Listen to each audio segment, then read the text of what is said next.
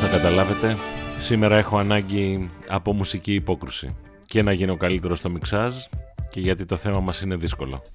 Τόσο δύσκολο που μπορεί να με βαράνε οι οικογένειες. Οι γονείς δηλαδή θα το ακούσουν. Είναι το 8ο Ask Παγκάκης, είμαι ο Τάσος Παγκάκης και θα μιλήσουμε για την οικογένεια και πώς επηρεάζει ό,τι πρόκειται να κάνουμε στη ζωή μας.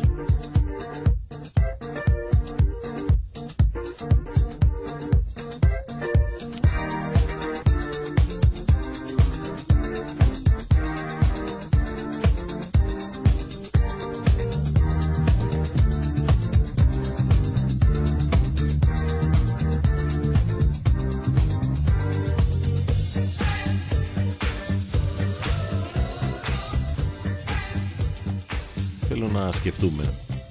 Καλλιεργούμε τα παιδιά μας και την προσπάθειά τους άραγε να μάθουν έξω και μέσα από το σχολείο τι επιθυμούν να γίνουν ή μήπως γινόμαστε υπερβολικά προστατευτικοί στις επιλογές τους. Πόσο αυτοματοποιημένη ή αναγκαστική έχει γίνει η επιλογή των νέων για το τι πρέπει να κάνεις στη ζωή σου; Θα πάρεις το μαγαζί που έχω.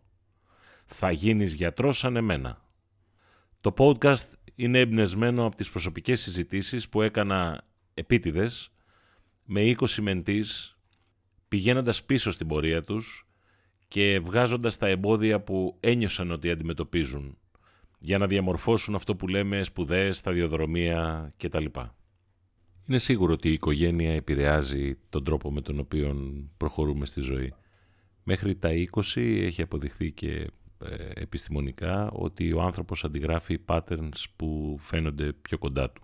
Είναι αυτό που λέμε το εξωτερικό περιβάλλον, η περιβόητη έκθεση που μας βάλαν κάποτε στο σχολείο, αν είναι οι συγγενείς, ε, αυτοί που πρέπει να έχουμε στη ζωή μας επειδή μας δόθηκαν, ή οι φίλοι που επιλέγουμε. Φυσική επιλογή, έτσι. Η Διανέωσης έχει κάνει πρόσφατα μια πάρα πολύ ωραία έρευνα, μια ποιοτική έρευνα, για τους διαγενειακούς παράγοντες που επηρεάζουν την απασχόληση και την ευημερία των νέων στην Ελλάδα. Μπείτε να τη διαβάσετε, είναι ένα ερέθισμα. Δεν σημαίνει ότι σε κάνει καλύτερο γονιό. Επίσης πρέπει να πω και να ξεκαθαρίσω ότι δεν θα επιχειρήσω ούτε είναι του χαρακτήρα μου να τσουβαλιάσω τα πάντα. Υπάρχουν αδιάφοροι γονείς, υπάρχουν προστατευτικοί, υπάρχουν σκληροί γονείς, υπάρχουν οι γονείς που παντού στα παιδιά τους βλέπουν θετικά, υπάρχουν γονείς που άρα δεν δίνουν feedback στα παιδιά, υπάρχουν γονείς που τα έχουν παρκάρει σε ένα καλό σχολείο, αυτό γινόταν πάντα και νομίζω θα γίνεται γιατί είναι η ανθρώπινη φύση. Επίσης πρέπει να ξεκαθαρίσω ότι δεν έχω καμία ρετσέτα μιλώντας στους γονείς. Και εγώ στο κασίδι το κεφάλι μαθαίνω, προσπαθώντας να κοουτσάρω, αν μου επιτραπεί ο όρος, τα παιδιά, ε, δίνοντάς τους επιλογές και φω, φωνάζοντας μερικές φορές πολύ δυνατά το α, το β και το γ, σκέψου το, μήπως συμβεί αυτό, μήπως γίνει το άλλο. Η οικογένεια επηρεάζει όμως τη μεταβίβαση των αξιών. Του φτιάχνει ένα προφίλ είναι οι άνθρωποι που συναναστρεφόμαστε, είναι τα ίδια και τα ίδια πράγματα που ακούν από εμάς. Από τριών ετών, α, το ξέρετε, καταγράφουν τα πάντα. Σαν ένα DVD που είναι ασταμάτητα γεμάτο πάντα. Εδώ πρέπει να πούμε και το τρίτο πράγμα, ε, πριν μπούμε στην ουσία του podcast, ότι σε αυτό που λέμε Νότια Ευρώπη υπάρχει ένα ίδιο pattern ε, της οικογένειας, το οποίο κρύβει μια τεράστια παγίδα. Λέμε πόσο σημαντική είναι η οικογένεια είναι σημαντική, κατέχει μια εξέχουσα θέση στη ζωή μας, πάντα γυρίζουμε σε κάποιες αναμνήσεις σε αυτή, αλλά ας την ξεκαθαρίσουμε από τον κοινωνικό ρόλο και από το πολύ πρακτικό πράγμα που είναι τι θα γίνω όταν μεγαλώσω. Βεβαίως μπορεί να είναι και η οικογένεια υπεύθυνη για την υποστήριξη που χρειάζονται οι νέοι για να αντιμετωπίσουν δυσκολίες, ε, να έχεις ένα διάλογο μαζί τους, ε, να ακούσεις, έτσι αλλά ποτέ δεν πρέπει να επέμβουμε στην φυσική επιλογή. Ξέρω ότι λέω κάτι και κοιτάω αποσβολωμένος την οθόνη, το ίδιο ισχύει και για τα παιδιά μου. Πρέπει να πάρουν μόνο τους το κόστος των επιλογών για την επιτυχία ή την αποτυχία. Γιατί έχει αποδειχθεί ότι ακόμα και στην αποτυχία που έχει πλέον ε, απενεχοποιηθεί παγκόσμια, κανένας δεν πάει χαμένος. Φτάνει συνέχεια να πέφτεις, να ξανασηκώνεσαι. Άρα πάω και στο τέταρτο εισαγωγικό ε, κομμάτι, ας το πούμε, παραδοχή σε αυτό το podcast, ότι αυτό που πρέπει να μας ενδιαφέρει είναι τα φυσικά ε, χαρακτηριστικά, η προσωπικότητα, τα ερεθίσματα πόσο πιο ολοκληρωμένα μπορούμε να τα σπρώξουμε, να τα σκουντήσουμε, να γνωρίσουν, να ψηλαφίσουν πράγματα. Πριν από την κρίση, όπως την ονομάζουμε στην Ελλάδα, η νεολαία δεν ήταν ε, σύμφωνα με ό,τι ξέραμε ιδιαίτερα ευάλωτη, γιατί και να μην είχες δουλειά θα, είχε, θα μπορούσες να προσληφθείς στο δημόσιο, αν δεν είχες δουλειά θα μπορούσες να μασουλάς κάτι από τη σύνταξη ε, και βεβαίως κανένας δεν είχε απασχοληθεί τότε ότι μεταξύ των νέων και των γυναικών υπήρχαν από τότε ανεπαρκείς παροχές ε, κοινωνικές, ασφάλισης, ε, επιμόρφωσης, δηλαδή βοήθεια για την ανεργία. Έτσι. Αρκεί να πούμε ότι κατά την περίοδο 1996-2007 πάλι ήταν, ενώ ήταν σημαντικά υψηλότερος ο, ο δείκτης ανάπτυξης του ΑΕΠ, με δανεικά λεφτά, έτσι. Ε, εμείς δεν αλλάξαμε ούτε την εκπαίδευσή μας, ούτε το μοντέλο αγοράς. Όλοι βγάζαν εύκολα λεφτά, χτίζανε γέφυρες, σπίτια, πάρε, δάνεια, τα, τα ξέρετε τώρα αυτά. Όμως, το ποσοστό ανεργίας στην Ελλάδα, όπως έψαξα και είδα, ήταν περίπου από 6 έως 8,5% υψηλότερο από το μέσο όρο της Ευρωπαϊκής Ένωσης. Και τα υψηλότερα ποσοστά ανεργίας πάντα ήταν στους νέους κάτω των 25, βλέπε κοινωνική ασφάλιση, που όσο περισσότερο κάθεσαι στη δουλειά, τόσο λιγότερες θέσεις εργασίας υπάρχουν, και στις γυναίκες. Που και εκεί εξηγείται, το έχω πει και σε προηγούμενο podcast, τις γυναίκες αντιμετωπίζουμε ή ότι πρέπει να κάτσουν στο σπίτι να μεγαλώσουν παιδιά ή να καλοπαντρευτούν, ακόμα και σήμερα, ή να γίνεις να πας στην παιδαγωγική ή στην ψυχολογία που, έχει, ε, που μπαίνει πολλοί κόσμος και είναι και της μόδας στο coaching κλπ. κλπ. Και αυτά τα ξέρετε. Αυτό σημαίνει ότι ακόμα και σήμερα κινδυνεύουμε αν κυριαρχήσει ένας συγκεκριμένος τύπος που εμείς ορίζουμε και λέμε επειδή η οικογένεια είναι σημαντική και επειδή οι δεσμοί που δημιουργούνται μεταξύ των μελών της οικογένειας είναι ακόμα πιο σημαντικοί, κάτσε φάει το κατσικάκι την Κυριακή, πρέπει να είμαστε όλοι ε, κατά κάποιον τρόπο συνυπεύθυνοι από την ίδια πλευρά, από την ίδια ματιά για το τι θα κάνει το παιδί. Τον βλέπω, είναι καλός στα μαθηματικά. Πήγε και στο διαγωνισμό της μαθηματικής εταιρείας. Θα γίνει μαθηματικός. Τι δουλειά θα κάνει; Αχ, αυτή είναι καταπληκτική. Γράφει κάτι εκθέσεις. Είναι ποίημα. Τι δουλειά θα κάνει; Δηλαδή θα πάει στη φιλοσοφική, θα χάσει κανένα χρόνο, ε, θα γίνει φιλόλογος, θα πάει στα αγγλικά. Έλα, μωρέ, εύκολο είναι η αγγλική, η γερμανική, η γαλλική φιλολογία. Δηλαδή απλοϊκά πράγματα, σαν να συζητούμε στο κυριακάτικο τραπέζι, αν την επόμενη εβδομάδα έχουμε πολλή δουλειά ή αν πρέπει να πάω το αυτοκίνητο στο συνεργείο. Σαν να είναι ένα από τα θέματα από τη λίστα της οικογένειας. Ξέρω ότι τα πράγματα αλλάζουν και τα νέα παιδιά έχουν αρκετά από αυτά, έχουν ξυπνήσει. Έχουν φίλους που είναι στο εξωτερικό, είναι στο facebook, βλέπουν τα media μόνοι τους, ε, από 13 ετών συνδέονται, χειρίζονται το IP και το αλλάζουν για να παίξουν ένα παιχνίδι κλπ. κλπ. Αλλά το πρόβλημα είναι ότι και η οικογένεια και το σχολείο και αυτό που λέμε εξωτερικό περιβάλλον ασχολείται με το πόσο ισχυρός θα παραμείνει αυτός ο δεσμός ταμπού της οικογένειας και όχι να γεφυρώσει αυτό που λέγεται bridging social capital. Δηλαδή τη ματιά σου, το μυαλό σου, την καρδιά σου, την έλλειψη φόβου όταν αναπτύσσεις θεσμούς μεταξύ διαφορετικών ομάδων, άγνωστων, άλλων φυλών, άλλων κρατών, μέσα από το ίντερνετ, μέσα από το hangout. Σβήσει το ίντερνετ, δεν θα κάθεσαι. Αντί να συζητήσουμε και να εξηγήσουμε ότι πρέπει να κάθεσαι, αλλά για άλλους λόγους. Που πρέπει να έχει και ψυχαγωγία και παιχνίδι, πρέπει να έχει και ψάξιμο, πρέπει να έχει και την εργασία, ακόμα και αν κάποιος ρε παιδί μου την αντιγράψει, γιατί όλα είναι στο Google. Το θετικό λοιπόν είναι ότι η οικογένεια αναλαμβάνει ένα ρόλο να σε προετοιμάσει υποτίθεται, δίνοντάς σου τους σπόρου, σου πληρώνω ότι θα πας στο μπάσκετ, αλλά σου λέω ότι δεν παίζεις καλό μπάσκετ. Πριν ακόμα πιάσεις την μπάλα και πριν ποστάρεις, αντί να δω ότι έχεις αδύναμα πόδια και να σου κάνω μια προσωπική προπόνηση ή να σου πάρω βαράκια αν είσαι πάνω από 15, εγώ σου λέω ότι δεν είσαι καλός. Σε λεκιάζω γιατί είσαι μέσα στο δεσμό, είσαι μες στην ομάδα. Και το κυριαρχικό πρότυπο του πατέρα ή της μονογονεϊκής οικογένειας μπορεί να επηρεάσει το παιδί. Α, θα σου πω εγώ, θα πας στην Αγγλία και θα κάνεις ναυτικό δίκαιο. Το ξέρουμε αν το παιδί αυτό έχει τη δυνατότητα προσωπικής πώλησης ε, με ένα κοινό που είναι και λίγο βάλγκαρ και λίγο κοσμοπολίτικο και λίγο στέκεται στα σαλόνια. Γιατί μην νομίζουμε ότι είναι ένας δικηγόρος που πάει και κλείνει διαζύγια. Έτσι λοιπόν η οικογένεια σε προετοιμάζει, σου δίνει τους πόρους να πας στην ενήλικη ζωή. Λειτουργεί ως δίκτυα ασφαλείας και το καταλαβαίνουμε τώρα στην περίοδο που περνούμε και θα περνούμε, αλλά επειδή το νέο παιδί δεν έχει μηχανισμούς διακυβέρνησης, δεν έχει ένα σχολείο ανοιχτό, δεν του λένε δεν θέλω να διαβάσεις, ούτε να μάθεις απ' έξω το Θησέα. Πήγαινε ψάξε και φέρε μου εσύ την άποψή σου για ένα θέμα που θα το συζητήσουμε και να το δούμε 360 μοίρες. Άρα από παντού κάποιος προσπαθεί να προτυποποιήσει τα παιδιά. Και φτάνει η φοιτήτρια που έχει πάρει 9,5 και έχει τελειώσει το φυσικό να λέει Δεν με εκφράζει αυτός ο χώρος, δεν με ενδιαφέρει, δεν είναι. Ο κεντρικός ρόλος της οικογένειας λοιπόν, νομίζω και θα ήθελα πάρα πολύ τη γνώμη σας αυτό, θα πρέπει να είναι να δώσουμε ερεθίσματα, εικόνες, παραστάσεις. Είναι προτιμότερο να πάμε διακοπές το καλοκαίρι ή να πάει το παιδί σε ένα κάμπ. Δεν εννοώ κάμπ αυτά παρκαρέτα περνάει η ώρα, εννοώ κάμπ ας πούμε να μάθει καλύτερα μια ξένη γλώσσα ή να πάει να παίξει μπάσκετ στο εξωτερικό. Ότι οτιδήποτε βάλτε εσείς με το νου σας. Διότι οι πολιτικές απασχόληση, η έλλειψη ελάχιστων εγγυημένων εισοδημάτων, η αδυναμία πρόσβασης στην εργασία δεν θα λυθεί με τα τρία πτυχία με τις πέντε γλώσσες. Θα λυθεί αν δουλέψουμε πάνω σε εκείνα τα natural skills που πρέπει να έχει, που είναι η ενσυναίσθηση, η υπομονή, το να ακούει, το να ψάχνει από θερμοκήπιο μέχρι πύραυλο. Ο Bill Gates είπε πρόσφατα στον Ταβό ότι παιδιά μην ξεγελιέστε, θέλουμε τα επόμενα 10-15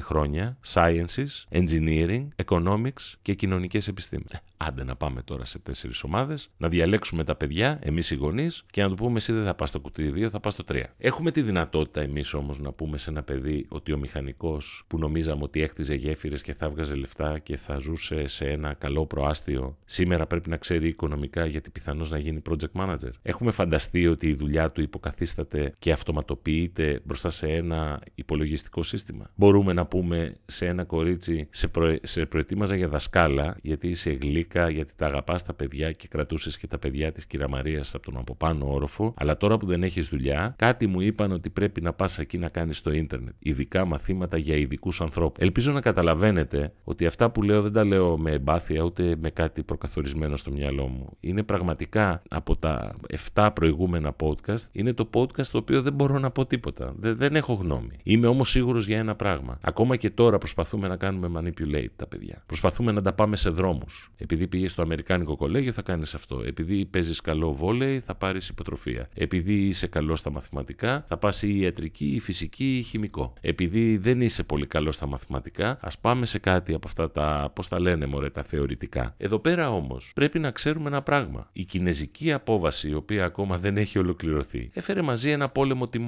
Πόλεμος τιμών που πήγαμε να τον αντιμετωπίσουμε με πόλεμο τιμών που θα χάσουμε και χάνουμε, αλλά κανένας δεν πρόκειται να μάθει στα 28, στα 30, στα 35 σχήμα λόγου. Θα το μάθει, αλλά θα το μάθει σκληρά. Ότι μόνο αν δημιουργείς προστιθέμενη αξία και εξειδίκευση θα διαφοροποιήσει για να επιβιώνεις και να παίρνεις μέσα από αυτό το ιδιαίτερο που έχεις, που φέρεις ως υπάλληλος, ως επιχειρηματίας, ως συνεργάτης, θα διεκδικήσει το μερίδιό σου τη ζωή. Εμείς λοιπόν έχουμε πέσει με τα μούτρα. Αν μπορούσε η, ώρα να, η ημέρα να έχει 75 ώρες, για να χωρέσουμε τρεις γλώσσες, πέντε αθλήματα, να μην μου παχύνει. Νομίζω λοιπόν ότι αυτό που κατάλαβα από τις συζητήσεις που έκανα με τα νέα παιδιά είναι ότι νιώθουν ότι το σύστημα δεν είναι σε θέση να τα ετοιμάσει. Δεν το λένε γιατί δεν, δεν είναι αυτό το αλήτικο και το εγώ ξέρω. Αυτοί δεν έχουν το εγώ ξέρω που έχουν οι μεγαλύτεροι άνθρωποι. Αλλά ποιος καθηγητής μπορεί σήμερα να τους πει: Παιδιά, πρέπει να μάθετε και αυτό, αν δεν έχει το competence να το διδάξει, ή δεν το γνωρίζει, ή δεν έχει σύνδεση με την πραγματική αγορά. Ποιος γονιός μπορεί να πει σήμερα σε ένα παιδί στην πρώτη ηλικίου ότι από τώρα για δύο χρόνια θα προετοιμάζεσαι για κάτι που αλλάζει καθημερινά. αν το σκεφτείτε, είναι, λίγο, είναι τρελό. Είναι σαν να λες σε κάποιον: Ξεκινάμε τώρα ένα μεγάλο έργο, θέλουμε τρία και δύο χρόνια χρόνια φροντιστήρια και 4-9 να το ολοκληρώσουμε αυτό το έργο, αλλά μετά μπορεί να μην έχει και τόση ακριβώς χρησιμότητα όσοι φανταζόμασταν εμείς που το είχαμε συνδέσει με κοινωνικό και με οικονομικό στάτους και με σώθηκες, άμα κάνεις αυτό. Τα industries που αρχίζουν να καινοτομούν όλο και περισσότερο φέρνουν τεράστιες αλλαγές. Το βλέπετε παντού. Δηλαδή, έχω πει μάλιστα με πόνο ψυχή σε μια εξαιρετική φίλη στην Καβάλα που συζητούσαμε ότι η εκμάθηση ξένων γλωσσών είναι πλέον ένα app, το Bubble. 5 ευρώ το μήνα. Θα μου πεις η παραδοσιακή οικογένεια δεν θα φύγει ποτέ από το φροντιστήριο της γειτονιάς που είναι καλό και το έχει κάνει και το προηγούμενο παιδί τους. Αλλά τι θα γίνει στην υγεία, τι νομίζετε ότι θα γίνει στην παραγωγή, τι νομίζετε ότι θα γίνει στην πράσινη ανάπτυξη, στη διαχείριση απορριμμάτων, τι θα υπάρχουν απλώς εργάτες, εργάτες χαμηλού κόστους και εξειδικευμένοι επιστήμονες; Θα υπάρχουν όλα αυτά μαζί και εμείς δεν μπορούμε να πούμε από τώρα στο παιδί μας ότι εσύ θα είσαι με τους επιστήμονες. Η βιοτεχνολογία που τη γράφουν διάφοροι και μοιράζονται τα άρθρα περιλαμβάνει 10 ειδικότητες. Ρωτήστε ανθρώπους οι οποίοι δουλεύουν σήμερα στη βιομηχανία τροφίμων. Ρωτήστε ανθρώπους οι οποίοι δουλεύουν σε τεχνικές εταιρείες, είτε αναλαμβάνουν υπεργολαβίες για τις έξυπνες πόλεις, είτε δουλεύουν στο εξωτερικό. Για τη διαχείριση δεδομένων, από πού εγώ θα μάθω πώς γίνομαι ειδικός ασφαλείας. Virtual reality, βάζω τη φάτσα μου μπροστά στο ATM, με αναγνωρίζει, έχω παντού προσωπικά δεδομένα, θα χρειαστεί ένας σκασμός από ανθρώπους για το θέμα του security. Βλέπουμε τα κοινωνικά δίκτυα, την κοινωνική επιχειρηματικότητα, τις εφαρμογές που αφορούν τη λιανική, που χτίζουν μεγάλες βάσεις δεδομένων. Εκεί πέρα δεν πας και λες, εγώ δεν μπόρεσα να πετύχω σε αυτό που ήθελαν οι γονείς μου, έγινα marketing, ε, πήρα και ένα σεμινάριο digital και περιμένω τώρα. Να το ξέρετε όλοι, όλα θα οδηγηθούν στην επιχειρηματικότητα. Δεν αναφέρομαι στεγνά στη μορφή του φτιάχνουμε όλοι εταιρείες, αλλά εκεί μέσα κρύβονται χαρακτηριστικά προσωπικότητας τα οποία δεν είναι πουλάκι μου φόρα ζακέτα. Από το 2011, που είναι οι νέες δουλειές, έγραφαν οι New York Times. Εμείς δεν αλλάξαμε το σχολείο, δεν αλλάξαμε το σύστημα, δεν αλλάξαμε πολλά πράγματα και τα ξέρετε πάρα πολύ καλά. Αλλά είναι δυνατόν εγώ να μην καταλαβαίνω ότι κάτι δεν πάει καλά και να γυρίζω στο σπίτι μου και να προσπαθώ να βάλω το παιδί μου στο καλούπι που νομίζω σωστό. Πρέπει να τον πάω στο οριγκάμι, να δει πώς γίνονται οι κατασκευές, πώς συνδέεις ηλεκτρισμό και φωτίζεις ένα κατασκευασμένο από ειδικό χαρτί ε, οριγκάμι ε,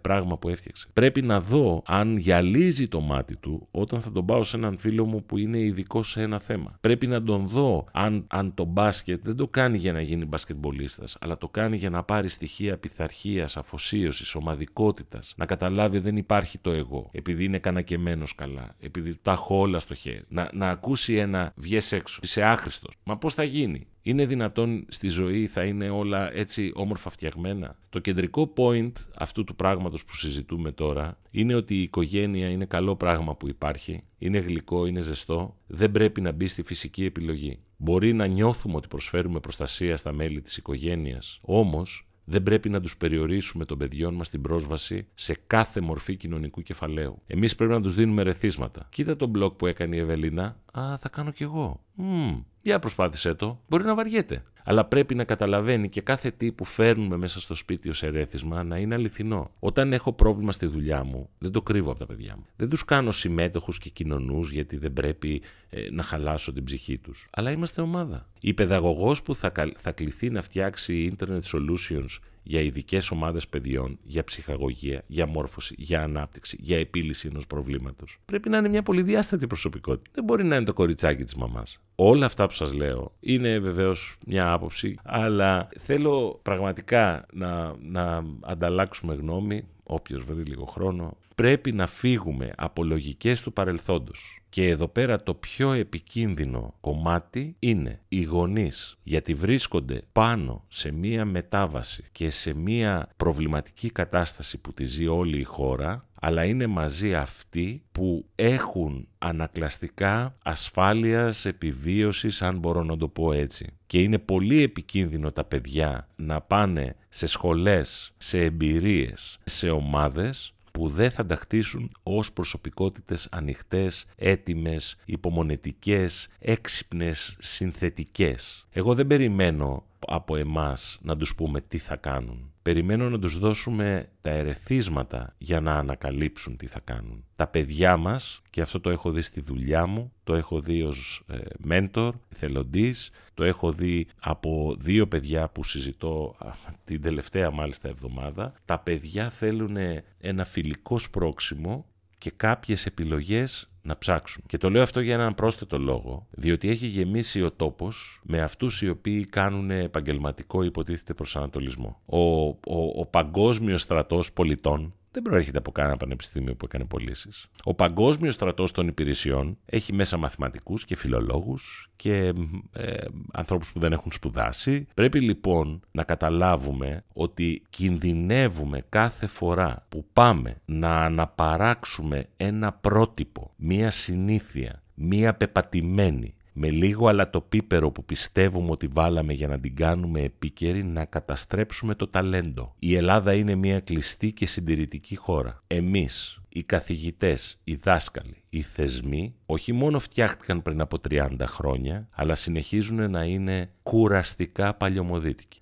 πρέπει να αφήσουμε τα παιδιά μας και όταν μας λένε φεύγω για τρεις μήνες να μην του λέμε κάτσε εδώ θα βρεις καλύτερη δουλειά γιατί εσύ αξίζεις. Δεν μπορεί να λες στο παιδί δεν θα πας στην πολυεθνική γιατί άκουσα ότι θα σας πιούνε το αίμα και θα δουλεύεις μέχρι τις 10. Ούτε μπορείς να πεις θα πας στην πολυεθνική γιατί είναι σίγουρη η δουλειά. Δεν μπορούμε να πούμε στο παιδί μας θα μάθεις αραβικά γιατί μου είπανε ότι εκεί έχει πολλές τεχνικές δουλειές. Προσέξτε, αναφέρω παραδείγματα που τα έχω σημειώσει από τις συζητήσεις που έκανα με αυτά τα 20 παιδιά. Δεν μπορείς να τους λες θα πας και θα κάνεις κάτι ή αυτό ή εκείνο, πάντως να είναι στην Αγγλία, είναι καλά τα πανεπιστήμια, τώρα να προλάβουμε πριν γίνει το Brexit, γιατί άλλο να έχεις ένα πανεπιστήμιο από την Αγγλία και άλλο να έχεις από εδώ. Έτσι σκέφτονται 6 δισεκατομμύρια άνθρωποι από αυτόν που είναι έξω από την Μποτζουάνα και δεν έχει μέχρι αυτόν που είναι σε μια έπαυλη ε, και κάνει και λίγο χόμπι. Οι πλατφόρμες επαφής επιχειρηματιών, τα marketplaces, το ίντερνετ, η τεχνολογία, οι προσωπικές υπηρεσίες, η ψυχαγωγία, η μόρφωση, οι ολοκληρωμένες λύσεις για τον τουρισμό, για, ε, για, τη, για τη διαχείριση ιδεών δεν απαντώνται με ρετσέτες. Τα παιδιά το καταλαβαίνουν αυτό, απλώς σου λένε με έχεις βάλει σε ένα μαραθώνιο. Τρέχα, κάνε, διάβασε, ξανά, ξανά, ξανά. Και ξαφνικά έρχομαι να συζητήσουμε και μου λες: Η σχολή που πάω δεν, δεν σου αρέσει. Έχουμε μόνο τόσα λεφτά. Δεν λέω ότι αυτά δεν είναι φυσιολογικά και ανθρώπινα. Αλλά πρέπει να τα αφήσουμε να ανασάνουν. Εγώ προτιμώ να μάθει αγγλικά διαβάζοντας βιβλία και περιοδικά και ας μην πάρει το lower που κάποιος με έβαλε σε μία ρετσέτα ότι επί 8 χρόνια θα πληρώνω κάθε χρόνο 150 ευρώ να δίνει εξετάσεις, να παίρνει ένα δίπλωμα, το A, το B, το... Ας ανοίξουμε λίγο. Στην Ελλάδα ακόμη συζητούμε θέματα προηγούμενης δεκαετίας και όλοι λίγο πολύ ελπίζουν ε, κάτι θα γίνει, θα γλιτώσουμε, δεν θα γίνει αυτό, δεν θα πάρουμε αυτό, ε, θα μας δώσουν πίσω εκείνο. Δεν έχει σχέδιο ολόκληρη η χώρα. Δεν προετοιμάζουμε και δεν αλλάζουμε αυτό που κάνουμε για να γίνει πιο επίκαιρο, πιο φρέσκο και κατά κάποιο τρόπο απομονώνουμε και τα μυαλά των ταλέντων μας, των παιδιών, τα απομονώνουμε από αυτό που συμβαίνει. Θα τη βρει την άκρη ο πιτσιρικάς και η πιτσιρίκα, γιατί είναι πιο έξυπνα παιδιά. Αλλά ρε παιδιά, είναι δυνατόν εμείς να φορέσουμε ε, τα παπούτσια που θα θέλαμε στο παιδί; Δεν φαντάζεστε τι ακούω. Έχω δε ένα άλλο στατιστικό δείγμα. Έχω τρία παιδιά σε τρεις διαφορετικές ηλικίες και έχω πάρα πολύ καλά παραδείγματα. Είναι πέμπτη δημοτικού και εμείς συζητούμε ακόμα σε ποιο λύκειο θα πάει για να είναι πιο κοντά σε καλό πτυχίο. Τι θα έκανε ο καθένας μας αν αρχίζαμε τις σκέψεις μας από το εξής; Να παρατηρήσω το παιδί μου να δω πού ανταποκρίνεται, πού είναι δυνατός, να του δώσω κάποιες έτσι αφορμές, να δω τι τσιμπάει, να το στείλω να ακούσει, να μιλήσει, να το πάρω μαζί μου σε μια εκδήλωση, να πάμε μαζί ένα θέατρο, να προσπαθήσω να του δώσω μία εβδομάδα μια θεατρική παράσταση, τη δεύτερη εβδομάδα ένα αθλητικό γεγονός, την τρίτη εβδομάδα ένα βιβλίο δώρο που μπορεί να είναι όχι ήρθε η εφηβεία, φοβερό βιβλίο, πάρτε το, και κατ' επέκταση να αλλάξουμε την παραδοσιακή συζήτηση. Με αυτό το απλό που σας λέω, μπορούμε να κάνουμε την υποθετική ερώτηση. Όχι πώς θα ήθελα εγώ το παιδί μου να είναι στο μέλλον, αλλά τι θα έβλεπα το παιδί μου να χαμογελά, να κάνει το παιδί μου να χαμογελάσει. Γιατί δεν έχω καταλάβει ότι γράφει το blog του σε ένα χαρτί. Ναι, αύριο μπορεί να είναι ένας ε, content creator, μπορεί να είναι ένας συγγραφέας, μπορεί να είναι ένας δάσκαλος. Αν έχω ένα παιδί που είναι λίγο πιο κλειστό, δεν πρέπει να το ανοίξω. Πρέπει να κάνω το περιβάλλον, τη συνέβρεση. Όταν στη Σουηδία δίνουν σε ένα παιδί 7 χρονών ένα επτασέλιδο report και λένε, προσέξτε, στα κοινωνικά στοιχεία έχει μια μικρή δυσκολία στη συνεργασία σου λένε τι να κάνεις. Ίσως να σας κούρασα. Το σημερινό podcast είναι αφιερωμένο στα παιδιά που μου μίλησαν σε αυτούς τους 20 καφέδες, για την ακρίβεια 13 και 7 Skype calls. Μην κάνουμε το λάθος στα παιδιά μας που έκαναν κάποτε κάποιοι σε εμάς στη μόρφωση, στη δουλειά, στην προσωπική δραστηριότητα και πολλές φορές ακούς ανθρώπους έτσι πιο μεγάλους που λένε «Αχ, στερνή μου γνώση να σε είχα πρώτα». Θα χαρώ πάρα πολύ να ακούσω τη γνώμη σας, να ακούτε και να μου γράφετε και εύχομαι πραγματικά να βοηθήσετε τα παιδιά σας